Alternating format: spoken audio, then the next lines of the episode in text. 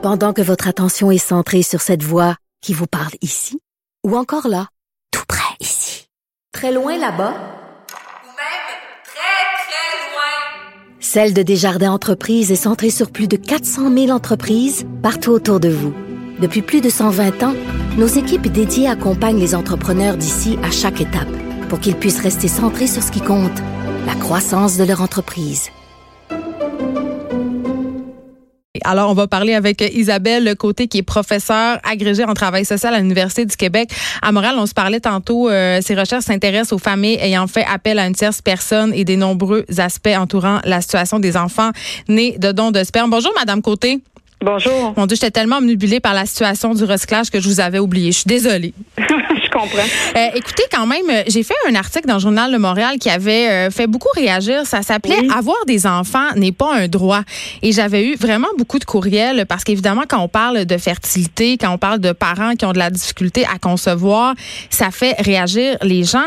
Et là, vous vous intéressez aux familles qui ont fait appel aux dons de sperme pour évidemment concevoir. Et en fait, ce que vous constatez, c'est qu'il y a beaucoup d'aides qui leur est apportée avant, mais qu'après, on ne sait pas trop qu'est-ce qui se passe avec ces gens-là.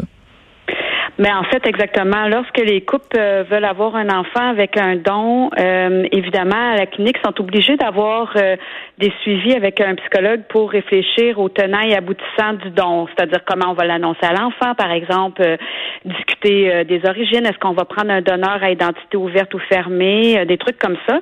Mais une fois que l'enfant a été conçu, que la grossesse est en cours, ben, le couple, il n'y a plus de lien avec la clinique et éventuellement pas non plus accès à des services pour euh, l'aider ou le soutenir là à, ce moment-là. Donc dévoiler à l'enfant, oui, mais quand, comment, euh, avec quels mots, euh, qu'est-ce qu'on fait si la réaction de l'enfant est forte? À ce moment-là, non, effectivement, il n'y a pas de soutien. Mais il y en a qui choisissent de ne pas le dire. Chez les couples hétérosexuels, oui, effectivement, il y a des couples qui euh, vont euh, choisir de pas le dire euh, parce que dans notre dans notre société, l'impression que les liens du sang ou que la famille naturelle, c'est les vrais parents de l'enfant sont ceux qui l'ont conçu, sont tellement forts hmm. que les parents craignent en fait que le jeune ou soit moins attaché à son père ou éventuellement pourrait, par exemple, se faire remettre en question. C'est qui son vrai père à l'enfant, alors qu'évidemment le vrai père de l'enfant, c'est l'homme qui a désiré cet enfant-là, qui l'élève, qui en prend soin. Mais dans notre société, on associe souvent l'authenticité des liens familiaux, les vrais parents aux liens de sang. Mais oui, puis évidemment, dans ces cas-là, ce sont les pères qui sont les plus inquiets, euh, qui sont les plus inquiets entre guillemets parce qu'ils ont peur de cette fameuse phrase "T'es pas mon père". Ils pourraient avoir peur de ça, effectivement. Donc, euh, ça peut être un élément qui vont faire en sorte qu'ils vont maintenir le secret. Il y a aussi le fait que euh, la stérilité, c'est quelque chose qui est difficile, euh, à la fois pour les femmes et pour les hommes. Mais quand les femmes deviennent enceintes, par exemple, après avoir eu de l'aide pour avec des traitements de fertilité, on va pas remettre en question, en fait, l'authenticité de leurs liens familiaux avec leurs enfants. puis ça va résoudre un peu le problème de fertilité. Alors que les hommes, quand ils deviennent pères avec un don de sperme, ben, il y a toute cette euh, la notion de filiation. Oui, puis aussi de, entre la masculinité et la fertilité, il y a souvent une confusion qui va s'opérer aussi à ce moment-là, qui fait en sorte que les hommes ont tendance à être plutôt silencieux euh, avec le sujet. D'ailleurs, quand on parle de fertilité des hommes ou même de projet parental avec de dons de sperme, mais c'est souvent des femmes qui en parlent, comme par exemple vous et moi actuellement qui en parlons. Mais oui, puis on utilise aussi, puis je pense pas que c'est une bonne chose, souvent le terme impuissance, même si c'est pas lié exactement à ça, euh, on en parle quand il est question des problèmes de fertilité, ça participe peut-être euh, de cet effet euh, de se dire que les hommes qui sont pas capables de concevoir ne sont pas de vrais hommes au sens euh, masculin du terme. Oui, peut-être, effectivement. Puis il y a beaucoup de tabous puis de préjugés qui entourent aussi l'infertilité en général, hein, notamment cette question-là, par exemple, de dire que les couples infertiles, euh, bon, euh, veulent avoir des bébés comme d'autres voudraient avoir un objet de consommation, par exemple. On va souvent invalider le désir d'enfant des couples infertiles, alors qu'on remet jamais en question le désir d'enfant des couples fertiles. Et les couples fertiles font pas toujours des enfants pour des bonnes raisons non plus. Donc, les couples infertiles, eux, ils vont avoir une grande réflexion par rapport à leur parentalité. Ils vont réfléchir à pourquoi on devient parent. Ils vont être, comment je pourrais dire, très investis éventuellement auprès de l'enfant parce que ça a été difficile pour eux de concevoir, mais socialement, on leur envoie tout le temps une image de parents de seconde zone. Donc, évidemment, ça fait que c'est plus difficile pour eux d'en parler. Je veux qu'on se parle des donneurs parce que c'est pas nécessairement euh, vers eux qu'on se tourne. Souvent, c'est justement, on pense aux familles qui vont utiliser leurs services. On pense aux enfants. Mais euh, tout le monde a vu le fameux euh, film Starbucks. Là. Je veux dire, les, les, mm-hmm. les, gars qui font des dons de sperme, est-ce qu'ils ont des problématiques, eux autres? Est-ce que, euh, par exemple, on pourrait s'attendre à ce que plus tard, euh, ils se mettent à se questionner, par exemple, sur euh, combien d'enfants ils ont? Ou moi, j'avais un ami qui se disait, quand je marche dans une rue, je me dis, oh mon Dieu, peut-être que cet enfant-là, c'est le mien. Est-ce que ça peut devenir complexe à gérer? Ben, en fait, dans ce que vous dites, il y a plusieurs choses intéressantes. Ces enfants-là appartiennent pas au donneur. C'est pas les enfants du donneur. Hein? C'est leur progéniture, donc des enfants qui ont aidé à concevoir, mais c'est pas leurs enfants. Normalement, les cliniques de fertilité, en fait, les banques de sperme vont restreindre un nombre maximal de naissances par donneur, mais c'est vrai qu'il y a des euh, banques qui sont pas aussi disciplinées et que euh, plus d'enfants euh, vont naître qu'appréhendés. Il y a des donneurs qui pensent, euh, une fois qu'ils vont faire euh, leur don de sperme, qu'on va permettre jusqu'à une dizaine, par exemple, de naissances par... oui, comment ça marche, en fait? Au complet? Ben, c'est ça. Normalement, c'est à peu près une dizaine de naissances par donneur, environ un enfant vivant par 100 000 tranches de population, mais Bon, il y a certaines banques qui vont aller au-delà de ça et donc il y a des donneurs qui se retrouvent avec, par exemple, apprendre de façon inopportune qu'ils ont aidé à concevoir 50, 60, 70 enfants qui cause évidemment un choc euh, pour ces hommes-là. Mais la raison qui amène les hommes à euh, faire des dons, moi j'en ai rencontré euh, plusieurs hommes qui font des dons,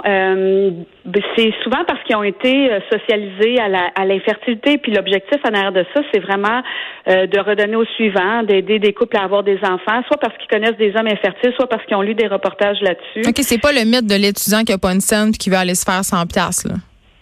En tout cas, pas au Canada, puisque les dons sont pas rémunérés. Donc, ah, euh, évidemment, dans un contexte américain, ça peut être différent. Moi, j'ai rencontré des honneurs canadiens, mais au. Canada, non, les dons sont pas euh, rémunérés. Euh, vous vous intéressez dans le cadre de vos recherches, Isabelle Côté, autant en couple hétérosexuel qu'homosexuel. Est-ce que vous avez remarqué des disparités? Euh, ben, des différences, évidemment, parce que euh, chez les couples lesbiens, avoir des enfants par don, c'est le premier choix. Hmm. Donc, euh, les mères lesbiennes, quand elles ont des enfants avec un donneur, ben c'est leur choix. Elles ont réfléchi à ça. donc, évidemment, elles n'ont pas le choix d'en parler très rapidement aux enfants aussi.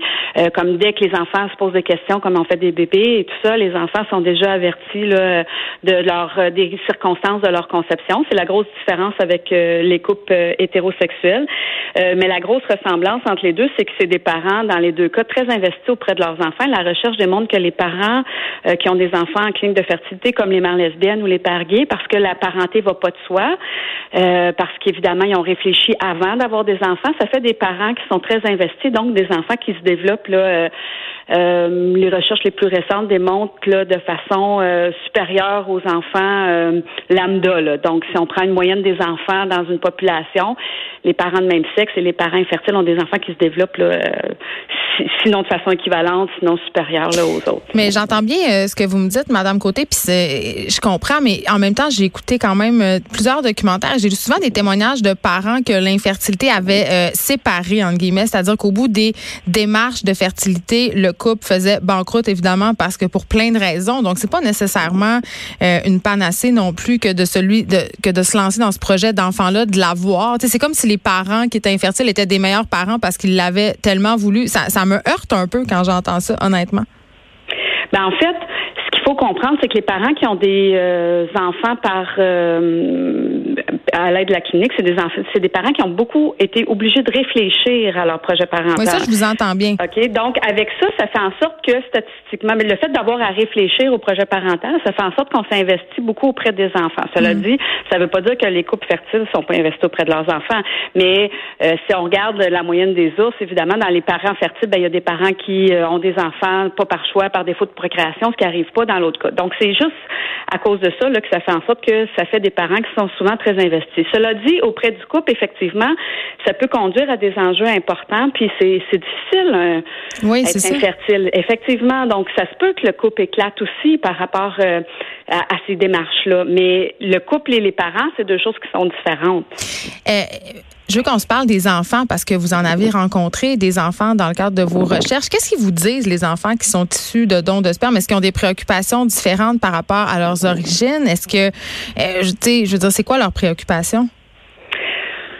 C'est super intéressant. En fait, les enfants qu'on rencontre euh, ont pas de préoccupation par rapport à leurs origines parce hmm. qu'ils les connaissent bien. C'est-à-dire que ils savent, euh, ils savent d'où ils viennent, ils connaissent leur histoire parentale. La trame narrative est claire. C'est-à-dire que papa, maman, par exemple, voulaient avoir des enfants, n'étaient pas capables, on a eu besoin d'un don de sperme, c'est comme ça qu'on est né. Ou maman, maman s'aimait, avait besoin d'aide pour avoir des enfants, etc., etc. Donc, la trame narrative, elle est claire. Ils, ils, la connaissent bien, donc ils savent qu'est-ce qui a prévalu leur venue au monde. Par contre, c'est vrai qu'ils peuvent avoir une certaine curiosité face aux donneurs. Euh, ceux que je rencontre, les enfants, les adolescents, il y en a la moitié qui disent ben peut-être que j'aimerais ça avoir des informations supplémentaires le concernant. D'autres pas du tout, sont pas du tout intéressés à avoir des informations le concernant pour l'instant. Ils se montrent plus intéressés, euh, davantage intéressés aux autres enfants en fait. Euh, Leurs semblables. Euh, par le même donneur. Hmm. Ouais. Les autres enfants nés du même donneur, ça, ils ont une plus grande curiosité par rapport à ça.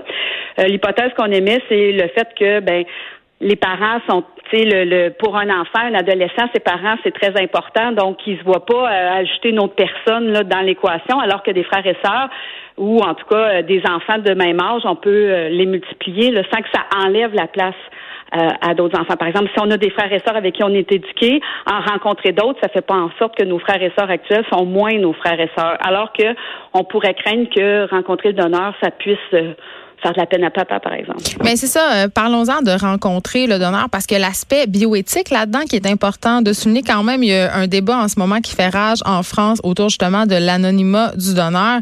Selon vous, là, selon ce que vous avez vu, est-ce que ça serait une bonne chose que les enfants puissent retrouver ces donneurs-là lorsqu'ils ont 18 ans?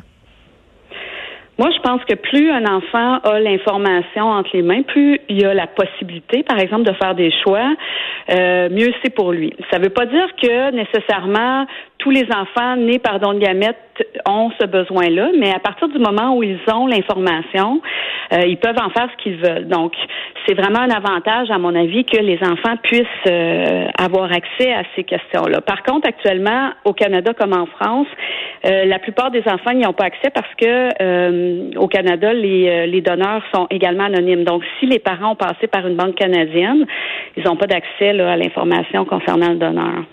Isabelle Côté, merci de nous avoir parlé. Vous êtes professeur agrégé en travail social à l'Université du Québec en Outaouais.